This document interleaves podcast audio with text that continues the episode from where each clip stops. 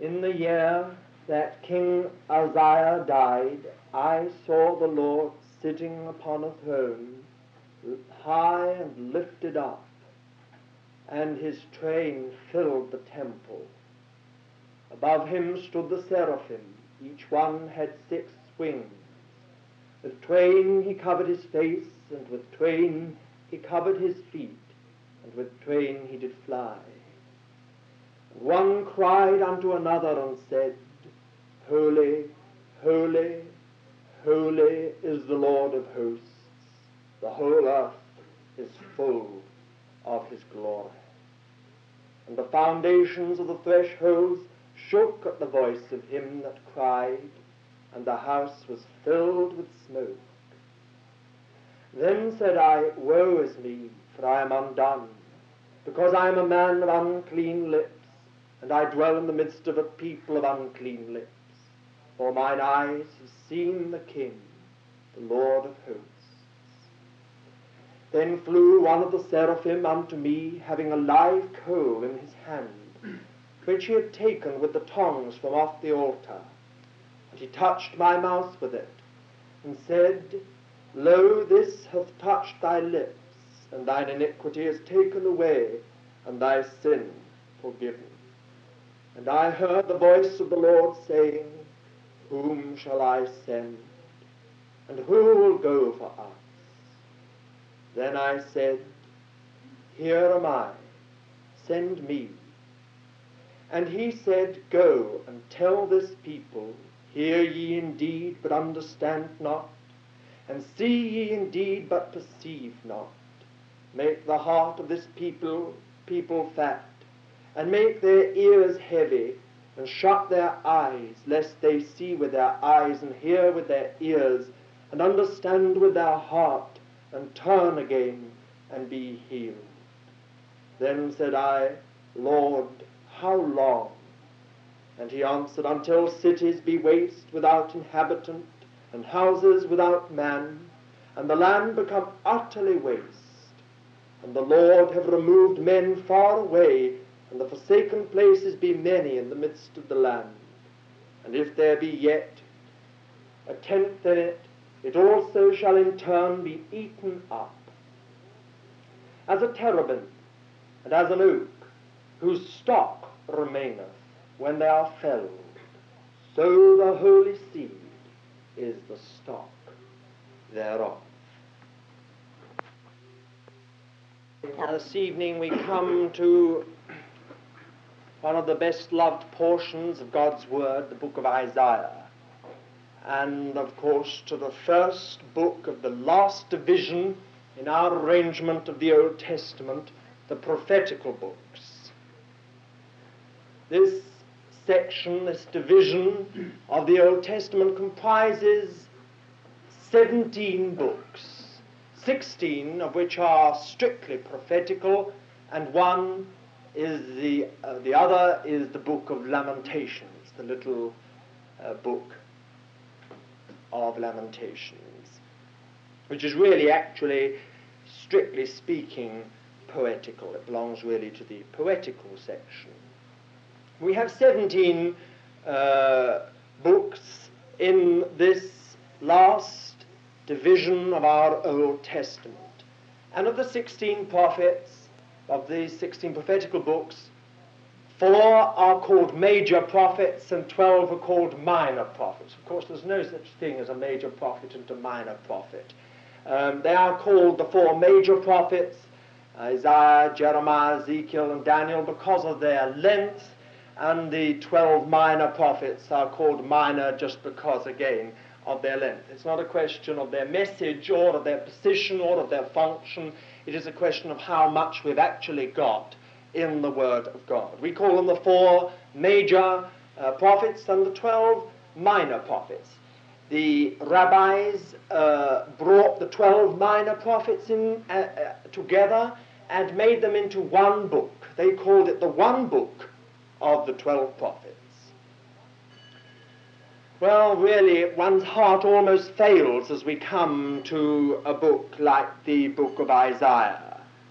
Um, when you consider something of its message and somehow or other the greatness and the grandeur of its conception, it's really um, it's overwhelming uh, when first you start to approach it. And I expect we shall be taking three evenings uh, upon this book of Isaiah. This evening I want just very simply to um, say a few words about the prophetical books, this division in general, and then a few introductory words about Isaiah, and then tackle, if we have time and ability, the authorship and the date of the book of Isaiah, and then the background of Isaiah. By the way, for those of you who are following all this carefully, we are going to expand our outline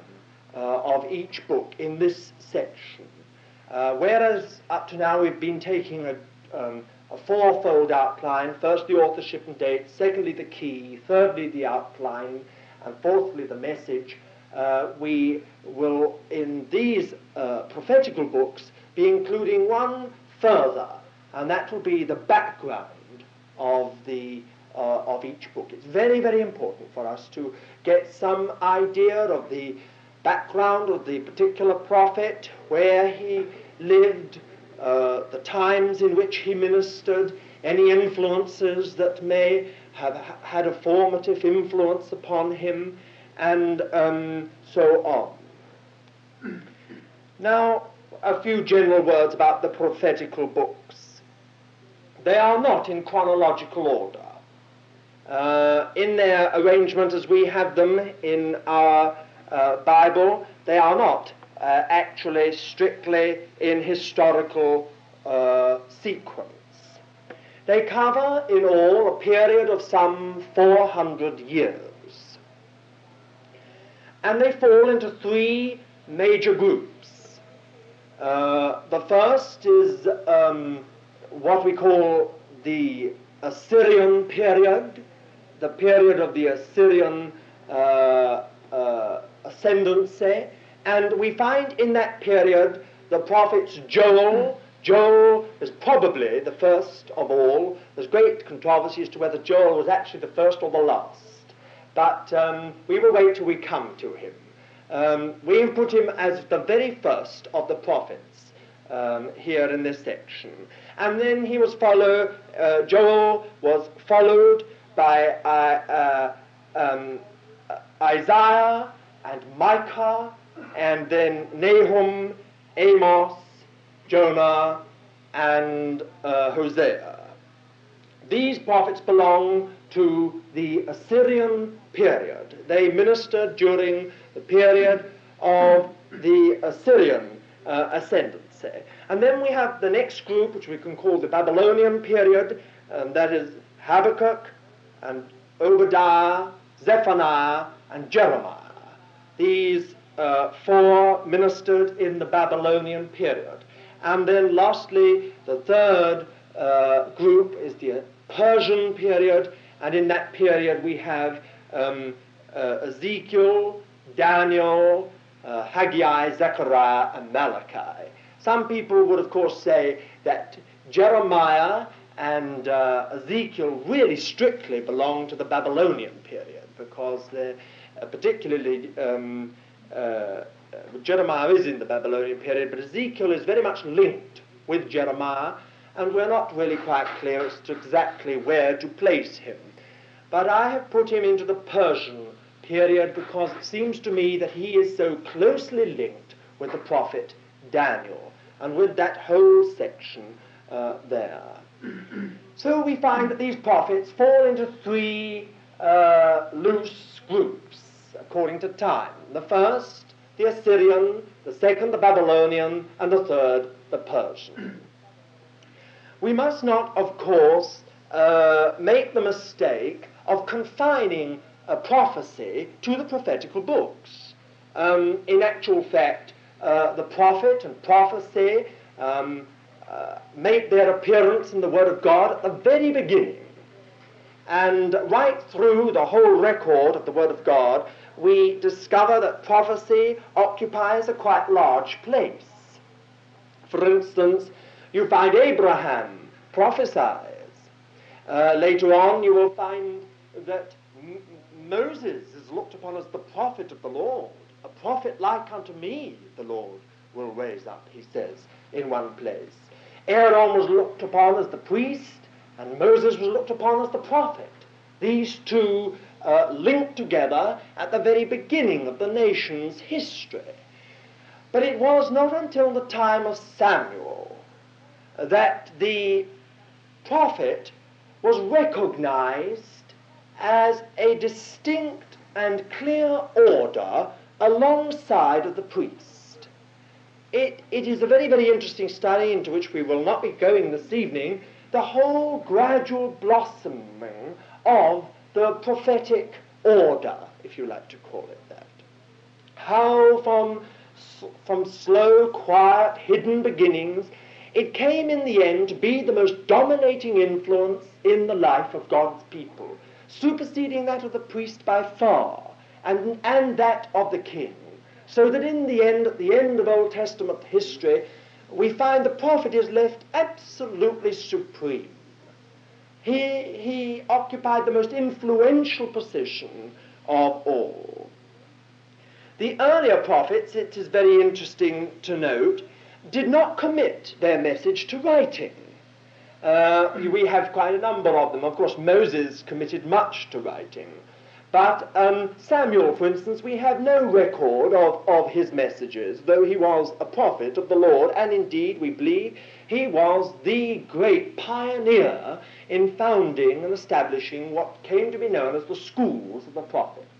I think if you cast your mind back to our studies uh, on the first book of Samuel, you will remember what a tremendously um, deep and abiding influence Samuel had upon the life of God's people, particularly in the question of um, the literary side.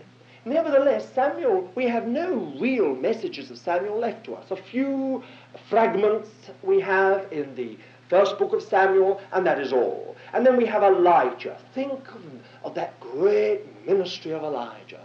And yet, you know, we have hardly anything of the ministry of Elijah. Looked upon by, by the Jewish Jew, Jews as one of the greatest of their prophets, and yet we have no real written record of his ministry. And then Elisha, there's another ministry that was never committed to writing. And if we um, consider others before Elijah and Elisha, we think of Nathan and Gad, and we can think of many other prophets who, whose whole ministry was in the spoken word. The later prophets, however, uh, began to commit their message to writing, and this has marked one of the most uh, remarkable departures in the Word of God. Um, for instance, you see, Isaiah was not being um, taken down in shorthand. Uh, he, in actual fact, um, wrote his message out. He either gave it and then wrote it out, or he wrote it out and then gave it. But it is quite clear that the later prophets were, for many of them, literary figures of some standing. And indeed, in one or two instances, it would seem, and we, sh- we shall wait till we come to them to make further comment on it, but it would seem in one or two instances that the message was never actually preached, but was committed to the word, uh, to, to the written, into the written word. And that's a most interesting factor in those who have any real appreciation of the written and printed word um, as a medium of God's expression, the expression of God's mind and purpose. Even right back in the Old Testament days, um, we find this um, uh, great move towards placing the oracles of God into a definitely uh, written uh, uh form. Well, mm, those are just one or two facts about prophetical books uh, we, we might just mention one or two things uh, further. Uh, the, what really, uh, what real um, place do the, do the prophetical books hold in the whole arrangement in the Old Testament. You remember we have often spoken of the Pentateuch, the first five books, as being the foundation of God's Word, and the historical books that follow as being the structure that the Holy Spirit builds upon it. You know, the more I study the Word of God, the more convinced I become that every single major principle is contained in the first five books of God's Word. Everything. The rest of the Bible is but the development of what you find in the first five words. Everything is found there to the very end of the, of the Word of God. It's either found in a hidden, inferred, or implied form, but it's there. The historical section, the historical division, is but the drawing out of, of those principles and the beginning to the express the expression of them in acts, in life, in lives, and in acts, in definite historical events. Uh, you know, some people think prophecy is confined to a man speaking, as it were, on a platform. But prophecy, in its essential nature, is not only what is spoken on a platform, it can be in actual events enacted. You see, the whole flight of Joseph into Egypt, he's being placed in a dungeon, and then he's being raised up to the very right hand of uh, the Pharaoh, is prophetic in itself. We have no written ministry uh, of Joseph. But all that his life, all that was enacted in his life, is in itself prophetic. And the historical books, those that follow on from Joshua right through to um, Esther, are the expression of all that we have in the first five books in events, historical events, in lives, and so on. All the time we're being taken back to, to those first five books, and lessons are being underlined all the time. And then we have looked at the poetical section of the Old Testament, and we have looked at each book, and we have discovered that the poetical section is like the furnishings of the house. The inward character, um, as it were, the need of something to make a home. You know, you can have a foundation, you can have walls, you can have partitions, and you can have a roof, but that's not a home. A home has got something more inside of it. You don't just have a floor, a roof, and walls, and then you've got a home. You've got to have something inside that creates an atmosphere that somehow or other makes it home. And the poetical books are just that.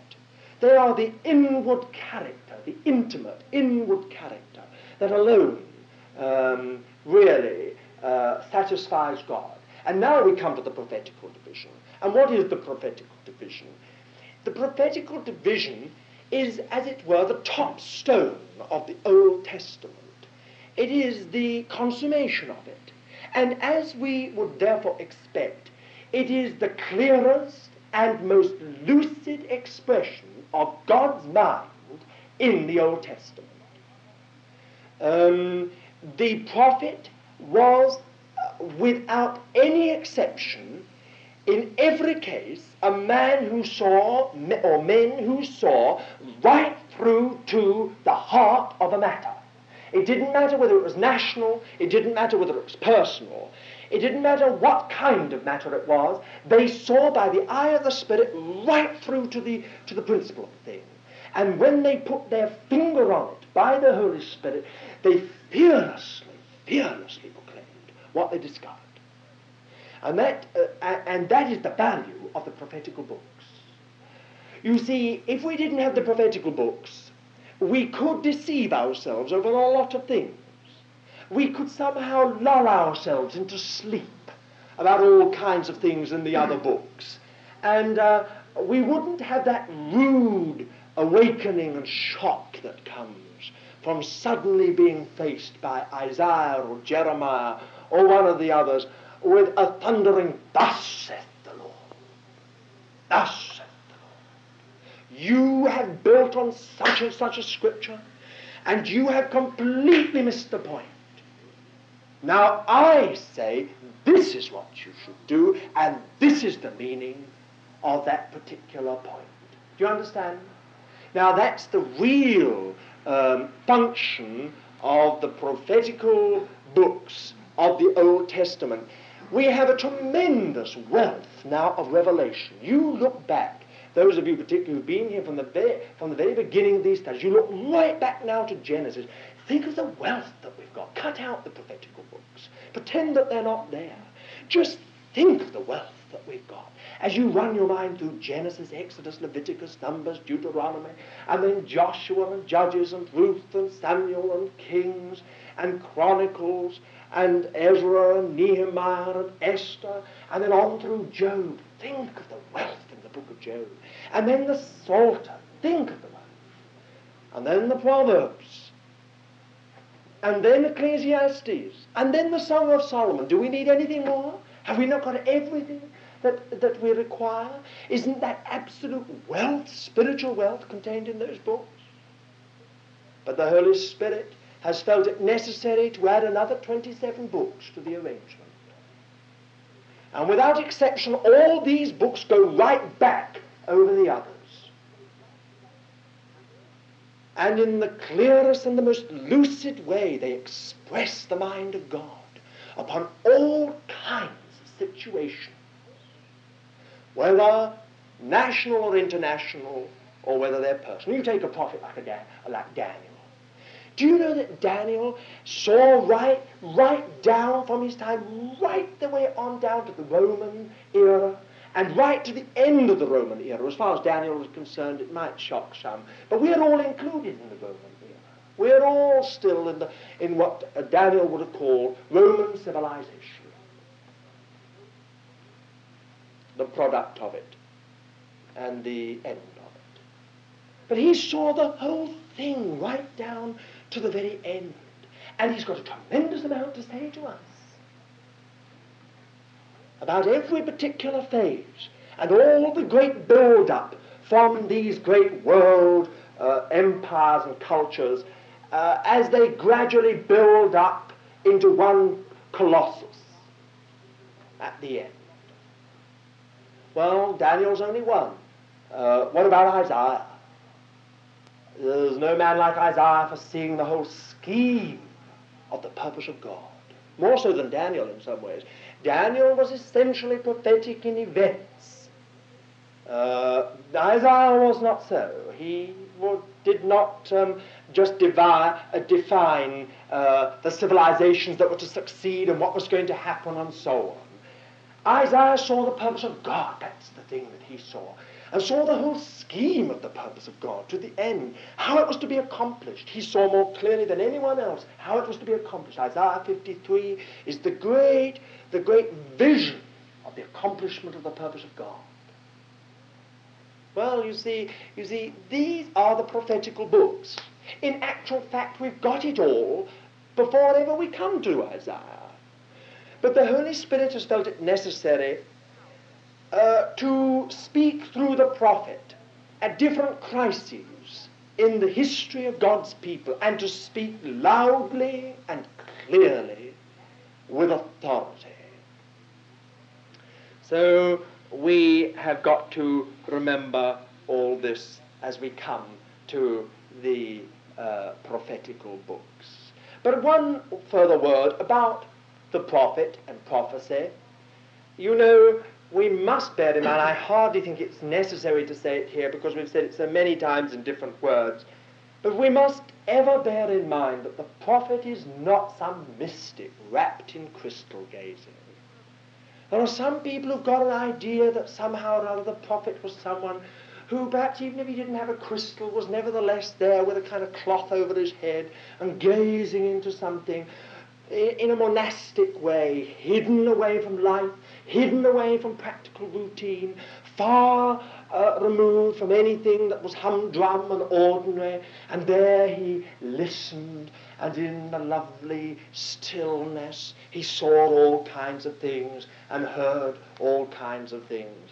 But you know, in actual fact, the prophet is the most intensely practical and sensitive and down to earth uh, type that we could find in the Old Testament. you know, the prophet didn't, didn't spare his punches. When, when it came to it, uh, they, they, could, they could rip aside uh, a facade in an instant, and if necessary, say in almost crude language what they were getting at. You know, there are some things in the book of Ezekiel that we cannot actually study. Because he gets down to some things and gets right down to the heart of it and is not afraid to say it in ordinary, plain, sometimes almost sensual terms. Because he's speaking to people who will not understand it unless he speaks in their language. Oh no, the prophet is not some mystic wrapped in crystal gazing, removed from life. He, he is right in life. You take Hosea, you, you know the story of Hosea. Uh, we would call him at one point almost a divorcee. That's the kind of person Hosea was. That's the kind of background Hosea's got. And you can find again and again uh, in Scripture this kind of thing as far as the prophet is concerned. He is a man who, in, in his own life, is very much tied down to practical situations and very much in touch with the generation in which he lives. He is not just wrapped up with generations in the far future, and or as many people think, looking off and seeing them all, how lovely, forgetting everything around him. No, the prophet was not like that at all. In his own present day circumstances and generation, in touch with them, in living touch with them, sensitive to their need, and sensitive above all to the need of the Lord amongst them. He not only saw what was wrong there and saw through it to what God was going to do, but he saw beyond it into the future. And so you see, really, the prophet is a singular uh, ministry. Prophecy is a singular ministry, a remarkable ministry. They combined in themselves uh, a number of offices. You know, you must not just think of, of prophets as some weird fanatic that came out of the, out of the desert uh, and then vanished back into it. There are one or two like that. But um, on the whole, it's very far removed. As we study the prophets, I trust as we go through, we shall discover that some were very different types of men. You cannot you cannot tie down the prophet to any particular type. You take the man we, we trust to get to tonight, Isaiah. What, a, what an entirely different man he was, for instance, to John the Baptist or Elijah. I've no doubt they would have had the sweetest and, and most beautiful fellowship together, but they were entirely different people with entirely different backgrounds and an entirely different outlook. Isaiah with his softness and his royal blood and his cultured background, and Elijah with his strong uh, Gilead background up in the crags and the rocks with the goats and the sheep. Oh, they're all different. As you see, uh, uh, we have got to uh, remember that these men were not, in all their difference, they combined in themselves the most remarkable functions. They were not just preachers. They were not only preachers, they were teachers. And they were not only teachers, they were reformers. And they were not only reformers, but they were statesmen. And not only statesmen, but they were heralds. They combined within themselves remarkable functions. Many of the prophets, for instance, were influential in the government of their day. You take a man like Jeremiah. You take a man like Jeremiah. Even the might of Babylon took note of Jeremiah and listened to him. You take a man like Daniel. The Persian Empire was headed by such a man. For almost uh, in, influenced by such a man. No, you see, the, these, these prophets, uh, you, you must get out of your mind some of our uh, Sunday school memories of them as being wild, woolly men uh, that sort of came out of the back country and uh, sort of pounded uh, things. Now, it is true that in the most remarkable way, when God needed such a man, such a rustic type of man, he produced such a man. And Elijah is one of them, and John the Baptist is another. uh, and you, we, we could mention others as well. Micah, for instance, the contemporary of Isaiah, was his country. Uh, one dear, I think it was Spurgeon actually, uh, called him his country bumpkin cousin. Um, it was Micah, a used of God, as greatly as Isaiah, because no doubt the, the, the peasant folk of the countryside just shook their heads when Isaiah spoke. But I have no doubt that they listened with ears wide open to what Micah had to say to them. Well, there we are. You see, um, these men always appeared at points of national crisis. And they were always qualified uh, by the Holy Spirit to step into the breach. In every single instance, they stepped into the breach. They knew they were speaking uh, by the Spirit of God, and they were conscious that they themselves had not seen the full significance of what they were saying. I do not belong to that school of thought that thinks that the prophets uh, um, didn't understand anything they were saying. They just said things that they had no idea what they meant or what their significance was. I believe that the Lord Jesus was, was, uh, was right when he said that Abraham saw his day and rejoiced. And I believe it's true also what Paul said, that uh, the gospel was preached to Abraham. These men had far greater understanding than some of, the, some of us will give to them. I have no doubt that if they were here, they might teach us one or two things uh, about the gospel uh, and, the, and the purpose of God, especially present day Christians.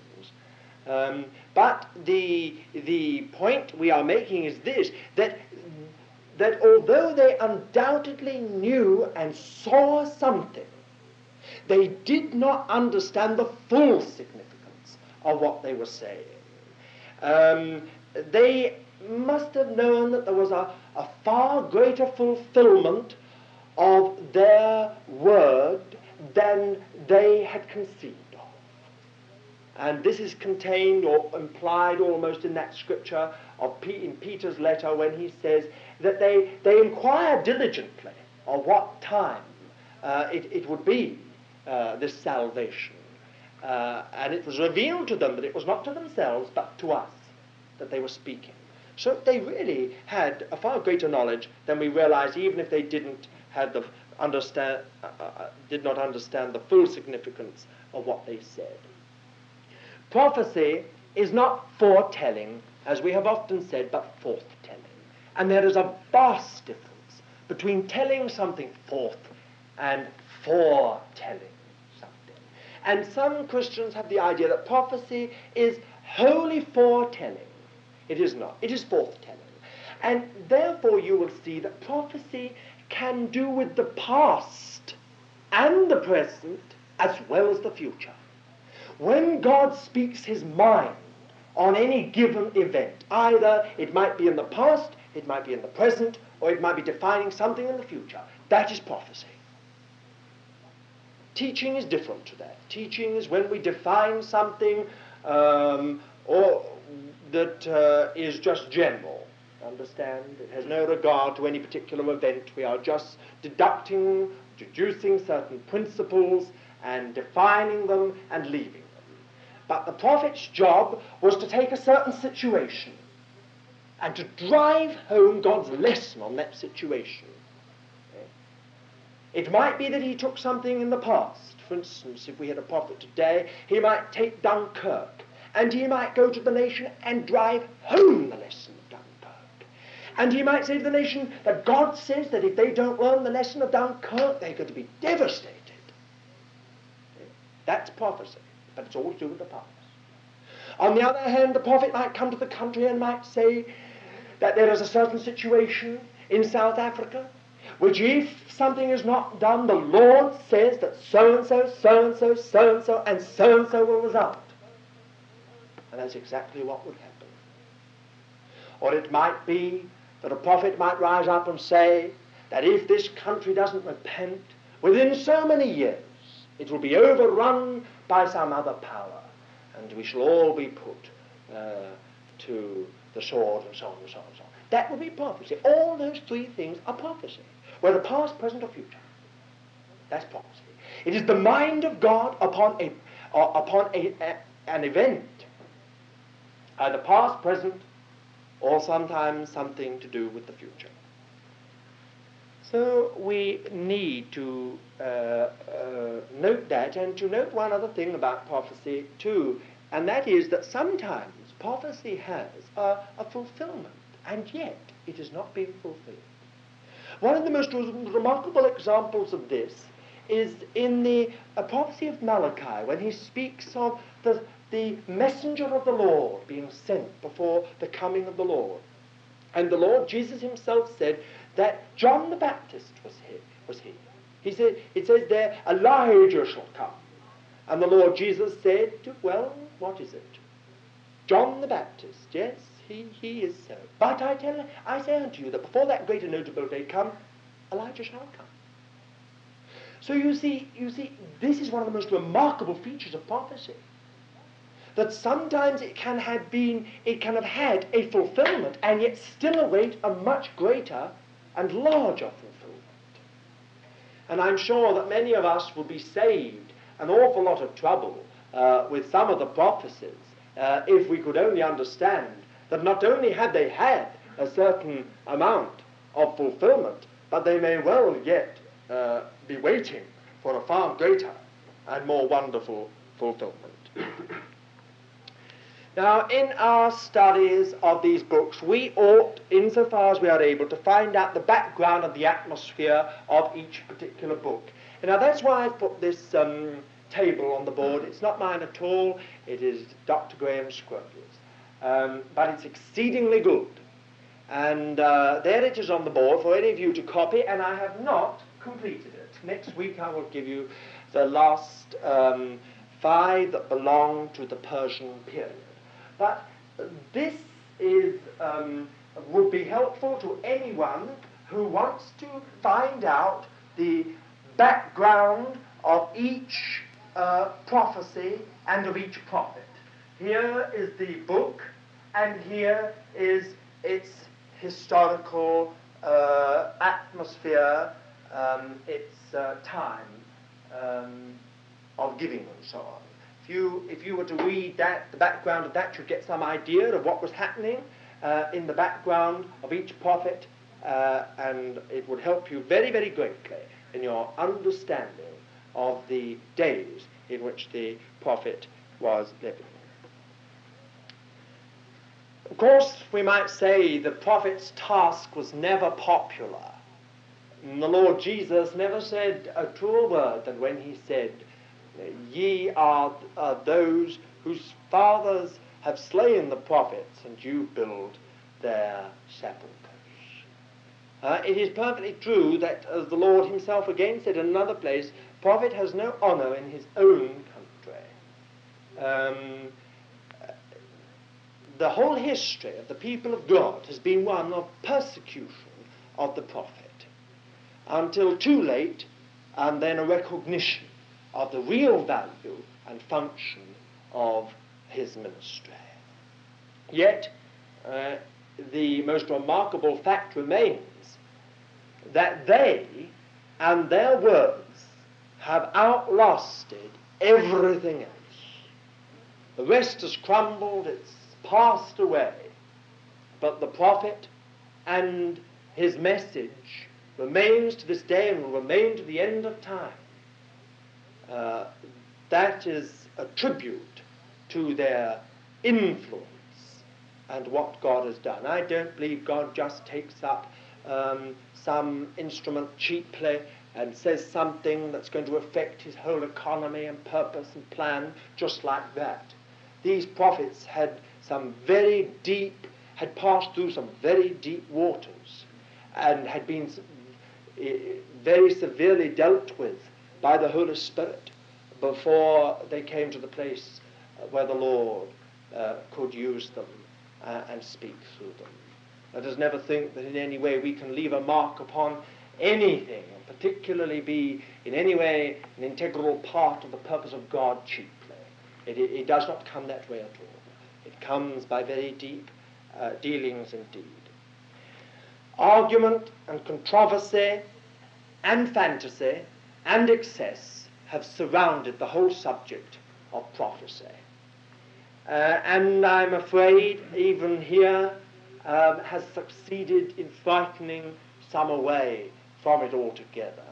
Uh, many of us, I know as a company, uh, we have been very um, uh, timid uh, about approaching the whole subject of prophecy, but here we are uh, tonight on the threshold of these prophetical books, and we've got to face them squarely.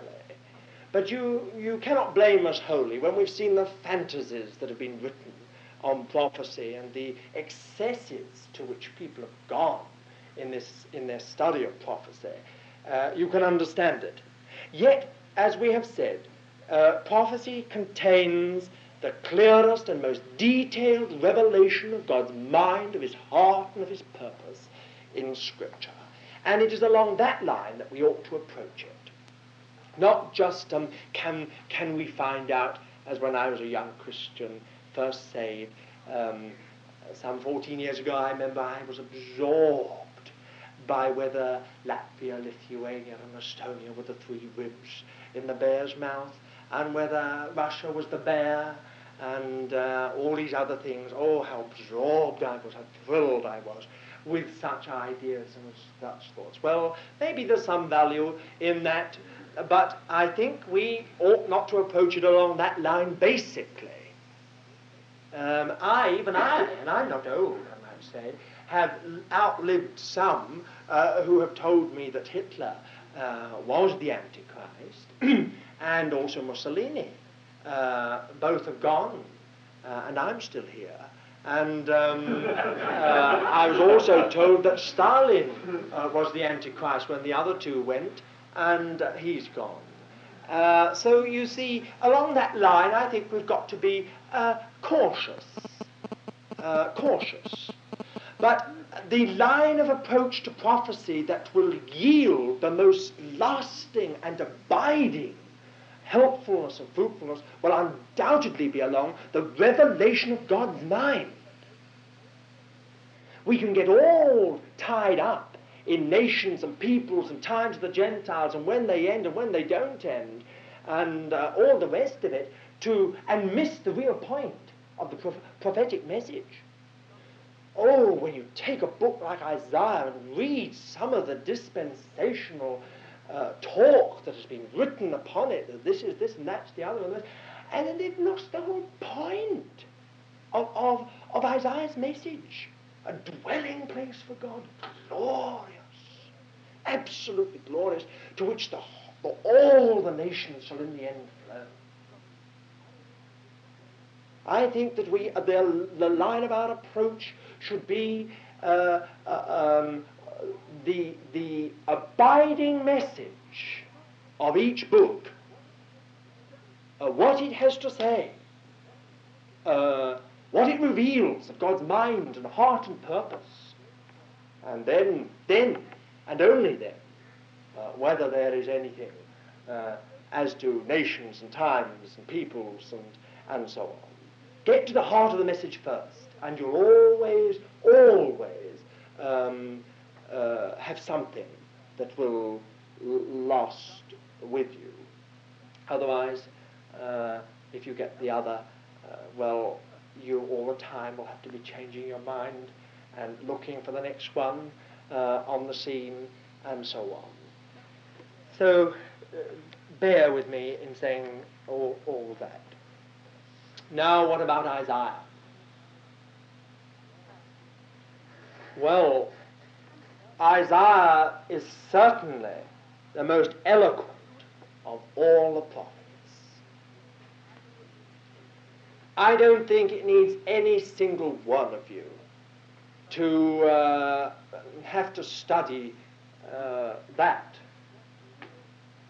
Just you go home and read the prophecies of Isaiah.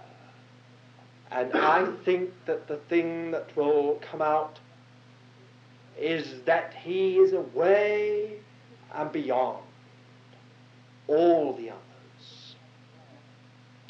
as far as language goes. Uh, Isaiah is supreme in literary gift. There are, of course, some explanations for that.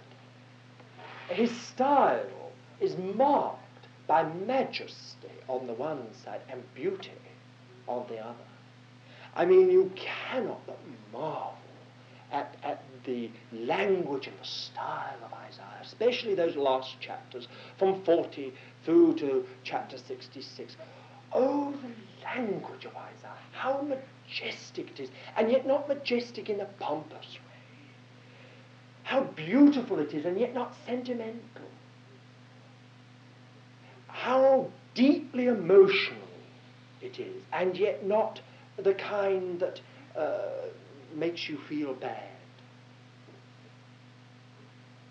Uh, Isaiah is uh, is remarkable. His his gifts in uh, in along the literary line are, are surpassing. There's nothing disjointed in Isaiah. You try to find something disjointed in Isaiah. There's nothing disjointed in Isaiah. There's nothing unharmonious in Isaiah. There's nothing even poor. Now, this is no disrespect, I trust, but as we go on, we shall discover in one or two prophets uh, quite a, a, difference. I have no greater regard uh, for any than for the prophet Jeremiah, but I'm afraid I can't say that he's not disjointed. I've never read such a prophet. Uh, but why? Well, we shall understand that when we come to him. But uh, you see, uh, Isaiah, there's a complete, it's like a Rolls Royce engine. It just purrs. And, and his language flows out in the most beautiful way. Well, there we are. Uh, he seems to soar above and beyond all the rest. And he undoubtedly laid the foundation for all the other prophets. I'm very interested that Isaiah was given the first place in the prophetic books by the Holy Spirit. Because he undoubtedly laid the foundation for all the others that were to come.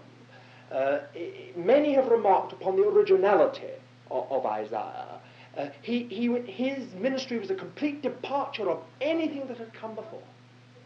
Joel is the only as it were, the slight glimmer of the dawn that was to, was to come with Isaiah. Uh, Isaiah is, is such a flood of light uh, upon many things. Um, well, there we are. Uh, it has been said, and truly, that Isaiah 40, and you'll hear a lot about Isaiah 40 to 66 uh, as we go on, um, but it has been said, and truly, that Isaiah 40 to 66 ranks amongst the greatest and finest literature in the world. I think that is true. There is nothing really so fine and so great as uh, that, those chapters of Isaiah. Now, what about authorship and date? Have we anything we can say about the authorship and the date of this book? I'm sorry that we are descending to technical points, but before we can ever get to the message and the key to the book of Isaiah, we, we've got to face one or two other points first.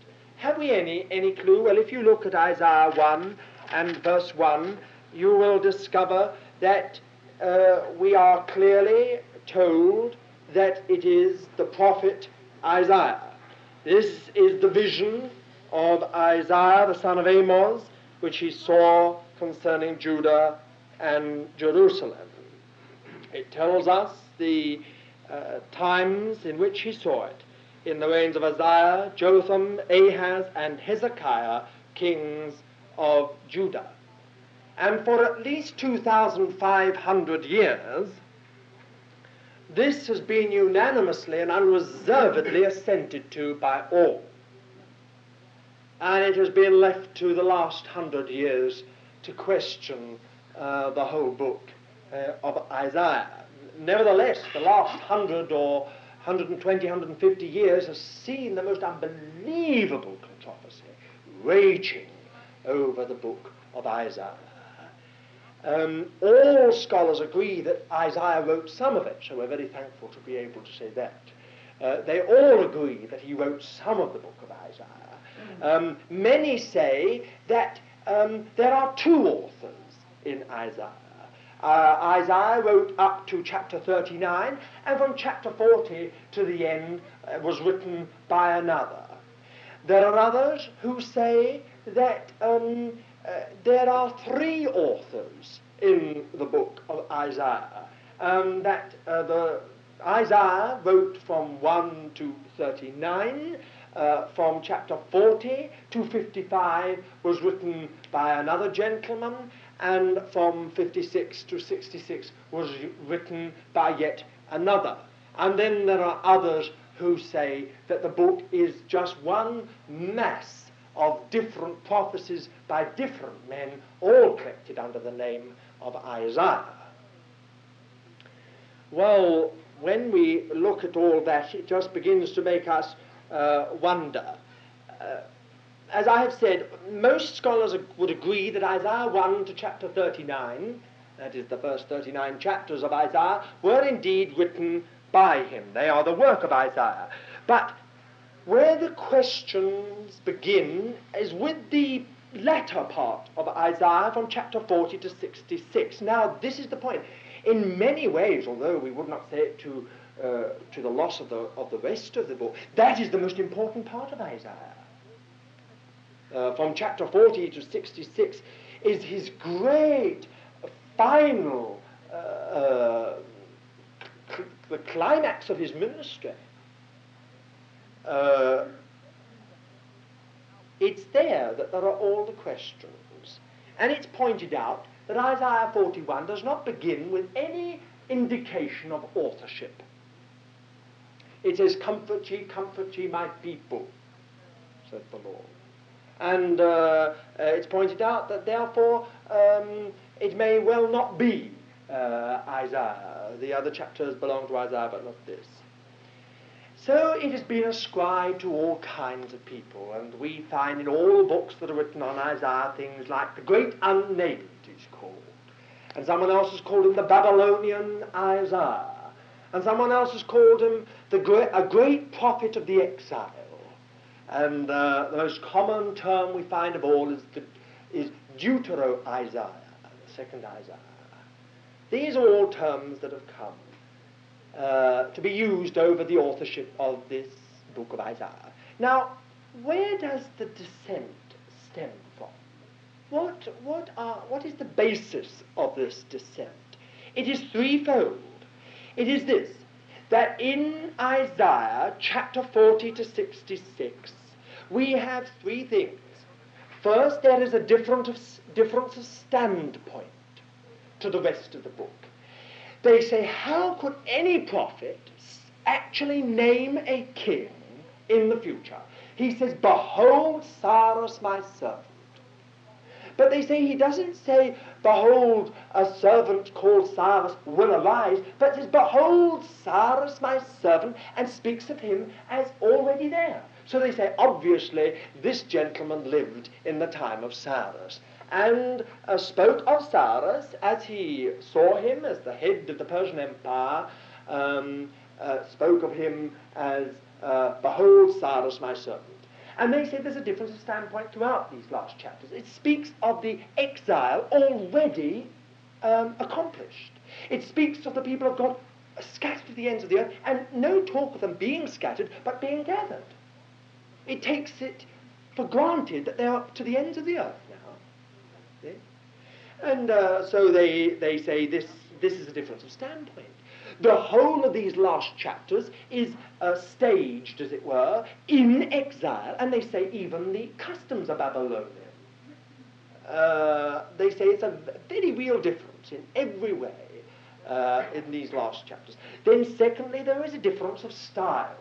They say, oh, it's quite clear that the last uh, chapters uh, are, are, quite uh, different from the first uh, 39 chapters. The style, the words are different, and so on. And thirdly, they say there's a difference of theology, whatever that might mean. But I think it is bound up with this that uh, the last chapters speak of the servant of the Lord, and he's not mentioned at all in the first 39 uh, they say, where did the gentleman get his idea of the servant of the Lord? If he wrote the first 39 chapters, surely somewhere in it he would have referred to the servant of the Lord, and surely he would have brought in some of his great themes that we discover in the last chapters. So they say there are three things a difference of standpoint, of situation, of time, place, a difference of style, and a difference of theology. but the argument for the unity of Isaiah and for the authorship of Isaiah far outweighs any argument against it. I have listed some of the great and salient points in um, uh, uh,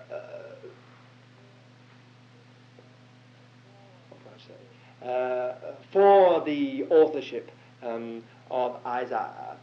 Firstly, until the last century, uh, there was never a suggestion or a whisper that there was ever another author engaged in the book of Isaiah. I find that very hard and strange to believe that evidently there could have been two or three authors in the book of Isaiah, and never over over 2,500 years has there been as much as a whisper. In every other book where we've got a question about authorship, there is usually some whisper that has persisted down through the years. But here we haven't got a single whisper. All are unanimous. And I find that very, very hard to believe. And especially if this uh, gentleman who wrote the last part is called a great prophet of the exile, or someone has pointed out, if he's so great, why don't we know him? A very strange thing that we've got such a great uh, unnamed prophet, because, judging by his ministry, he surpasses all the others. Surely his name's not been lost to posterity. That's very hard to believe indeed, especially since the rabbis were so careful to collect the scribes in Ezra's day and later uh, in the rabbis' day, were so careful to collect 12 minor prophets into one book and be careful to distinguish each one by their name. And even when Ezra and Nehemiah, as you know, were one book, yet still we keep the two names Ezra and Nehemiah. Are we to believe, therefore, that here we have some other gentleman, some other dear brother, some other prophet who was engaged in, in this work of ministry, and somehow or other we've lost his name altogether. It's vanished. That's very hard to believe. Thirdly, on the question of language and style, it's very interesting that Dr. Bullinger has pointed out that there are many more words and uh, phrases peculiar to both, both halves of the book of Isaiah than peculiar to one. Peculiar only to the book of Isaiah, and peculiar to both halves far outweighs any argument about there being a difference uh, in style. There are those who believe the style is the same throughout. And then again, one very big argument is this the whole landscape is uh, that of Palestine and not of Babylon. Everywhere you look through the, through the book of Isaiah, it is the land, or the promised land, that is spoken of. Parts of the promised land, animals of the promised land, trees of the promised land, and so on. And then again, fifthly, Isaiah, that Isaiah speaks of the future as the present is not strange to prophecy. If people feel that uh, uh, anyone who predicts something going to happen, going to happen couldn't possibly have done it, uh, but must have lived at the time it happened, well, I find that very, uh, a very strained argument indeed. Uh, it's, a, it's an element of prophecy that again and again something in the future has not only been defined but has been spoken of as happening. Isaiah is lost in his vision and he speaks of it as being there, actually there, seeing it being enacted before his very eyes. Now that, I think, is something that we ought to take note of. And then, uh, again, the title, The Holy One, I don't know if you've ever noticed this title in the book of Isaiah, the Holy One of Israel. The Holy One.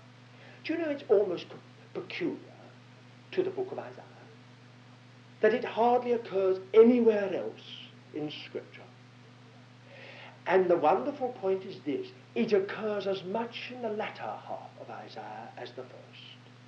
So evidently, whoever wrote the second half of Isaiah uh, copied uh, very closely the style of the first. Indeed, some, some of the scholars of the critical school have suggested, because of this very fact, they must have been pupils of Isaiah.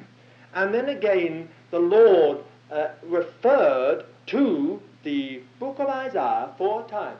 Three times he referred to the former part, former 30, first 39 chapters, and once to the last. But in each case, he says, the Spirit speaking through Isaiah the prophet. 21 times the book of Isaiah is quoted in the New Testament, 10 times uh, it quotes the first 39 chapters, 11 times it quotes the last uh, chapters, from chapter 40 onwards. And in nearly every instance it speaks of Isaiah the prophet saith. So that, I think, uh, begins to build up into a very real argument in, the, in favor of uh, the authorship of Isaiah. Perhaps you would like to read three um, references um, to that. Matthew chapter 12, verse 17 and 18.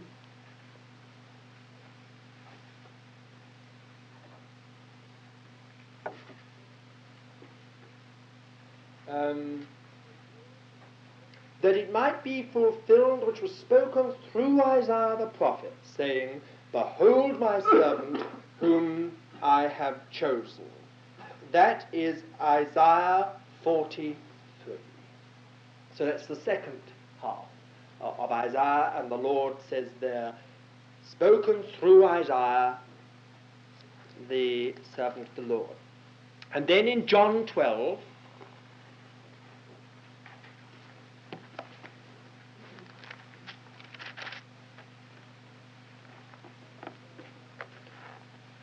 John 12, verse 38,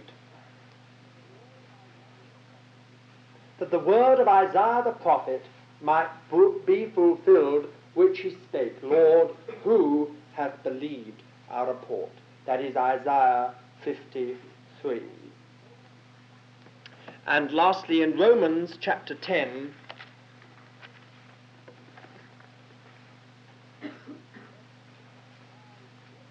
and verse 20, Isaiah is very bold and saith, I was found of them that sought me not. That is Isaiah 45 and verse 1. So it's obvious at any rate that the writers of the uh, New Testament, uh, the Apostle Paul in particular, and above all our own Lord Jesus, um, believed uh, uh that uh, Isaiah the prophet was the author of the whole book of Isaiah. Now, let us just say this that the difference of standpoint and the difference of style and the difference of, of theology can be, I think, explained. And I think they can be explained in such a natural a logical and reasonable way, uh, so there's no need to strain uh, to answer it. We believe that Isaiah wrote the first prophecies from 1 to 35 in the early days of his ministry. He commenced his ministry in the year that King Uzziah died. And through the years of Jotham and Ahaz uh, he ministered right through into the days of Hezekiah. It is interesting that many of those prophecies in the first part, first 35 chapters, are tied either to uh, the names of Jotham or of Ahaz. It is interesting that from chapter 36 to 39 deals with the middle part of Hezekiah's reign. You remember when he was besieged by Sennacherib and um, how he besought the Lord and how um, the Lord delivered. It would therefore seem that you see the last part, the last chapters of Isaiah belong to the last years of Isaiah's ministry. And when we remember that Isaiah had a long life and probably lived to anything up to 80 or 90, and uh, exercised a public ministry for probably something like 60 years, we begin to understand this whole question of difference of, of for instance, style is quite explicable. Quite explicable. And when we begin to see that the phrases and words and basically the style, as so many scholars have pointed out, are the same in the first and the last part, we begin, I think, to simply see that it's quite explicable along the lines of it being uh, the, the first being when Isaiah was a younger man uh, in the early part of his ministry, and the last being when he was an older man and the uh, closing days of his ministry. Uh, you know, it's interesting if that is so. It's not only that the Talmud says that that is so, and the Jewish tradition unhesitatingly uh, uh, ascribes to that, but you know, it, it, it would be most interesting in many ways if, when Isaiah was young, when he first saw the Lord in the temple, when he saw the Lord high and lifted up, and saw his train filling the temple, and when he heard the Lord, all that he saw, from that day, you know, he called the Lord the Holy One. The thing that struck him was the holiness of the Lord. And you remember how he cried, he said he heard the seraphim saying, Holy, holy, holy is the Lord of hosts. The whole earth is filled with his glory. From that day to the end of his ministry, he referred again and again to the Lord as the Holy of, of Israel. The impressions that were made then were lasting. And you will note too that it was a remnant uh, that uh, uh, was impressed upon the young heart and spirit of Isaiah. Uh, he said, You will go to a people, and in speaking they will not uh, understand, in hearing they will not hear, in seeing they will not see. Their heart is heavy and dull. But you're to go. And though in the end everything is devastated and everything is scattered and dispersed, yet when all is felled, there will still be the stump of the tree, and that stump is the holy seed, the remnant. And it's interesting that as Isaiah begins his ministry, he speaks, you know, he sees right through many situations. He sees through the superficial worship of his day. He sees people who are serving the Lord, and he sees that it's all superficial. He, he takes them to task for all their luxury and, and and wealth and prosperity, and yet, and yet nothing really for the Lord. And then he, he sees the Lord's various judgments upon the nations. But Isaiah 35 ends with a remnant returning. You know that wonderful chapter, uh, uh, 35 of Isaiah, when the wilderness blossoms as a rose, and the redeemed of the Lord return with everlasting joy upon their heads. He sees, uh, it's his ministry, see. But when you come to chapter 40, if that indeed belongs to the last years of his ministry and the end of his life, oh, what a lot of ground has been covered by Isaiah. How much deeper the whole thing has gone. Now he sees, he sees, oh, what does he see? He sees the ministry of a forerunner. He sees the ministry of the suffering servant of the Lord. He sees the cross as the means by which God accomplishes everything. He sees the ingathering of Jew and Gentile into one, one body. He sees a new heaven and a new earth. Well, I don't say that you can't see all that when you're young, and that you can't see all that uh, at the beginning. But I do believe this. It takes real experience and real understanding and a real walk with the Lord over many years to be able to express it.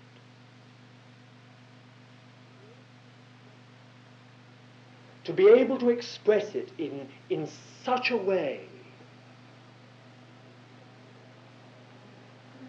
There's nothing puffy, nothing heady, nothing sentimental, nothing, forgive the word, sloppy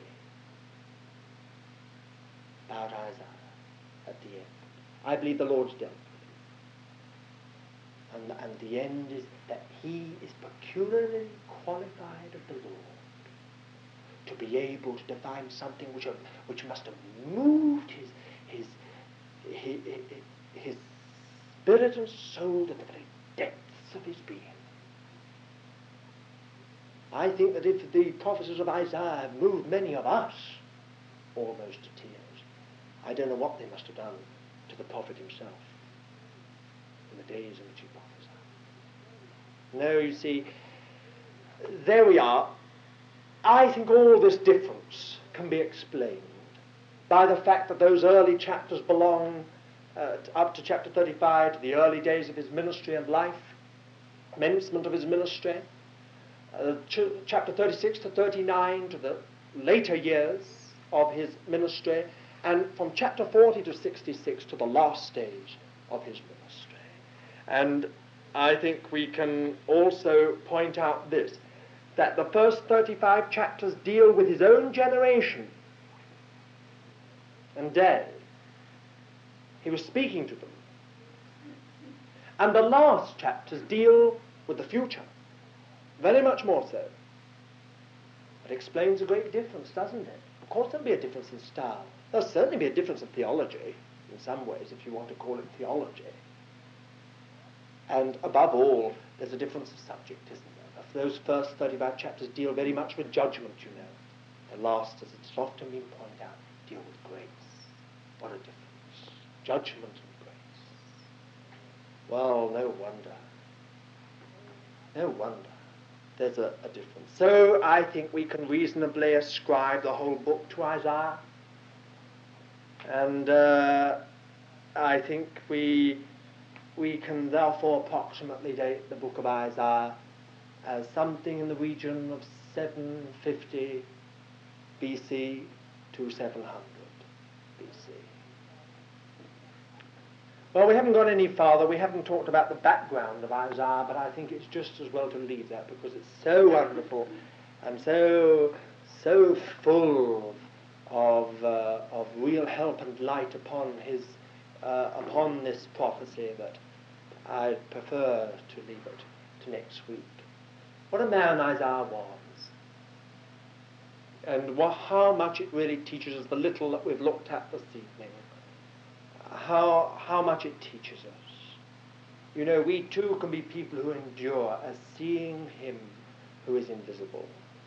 We too can be people who do not look at the things which are seen, but the things which are not seen. Isaiah was like a monument, a monument to God, like a rock in the midst of swirling tides that, that would have swept him off his feet, certainly swept everyone else off their feet. Off their feet. When you think of the reigns he lived through, first uh, uh, a so-so, quite good man, just so-so, two of them, and then an evil man, unbelievably evil, and then an unbelievably good man and a great revival, and then ended his days in the worst and most evil reign and days of the whole history of Judah. I think there is probably a lot of truth in the old Jewish tradition that Isaiah was a martyr. All Jews believe that Isaiah was a martyr.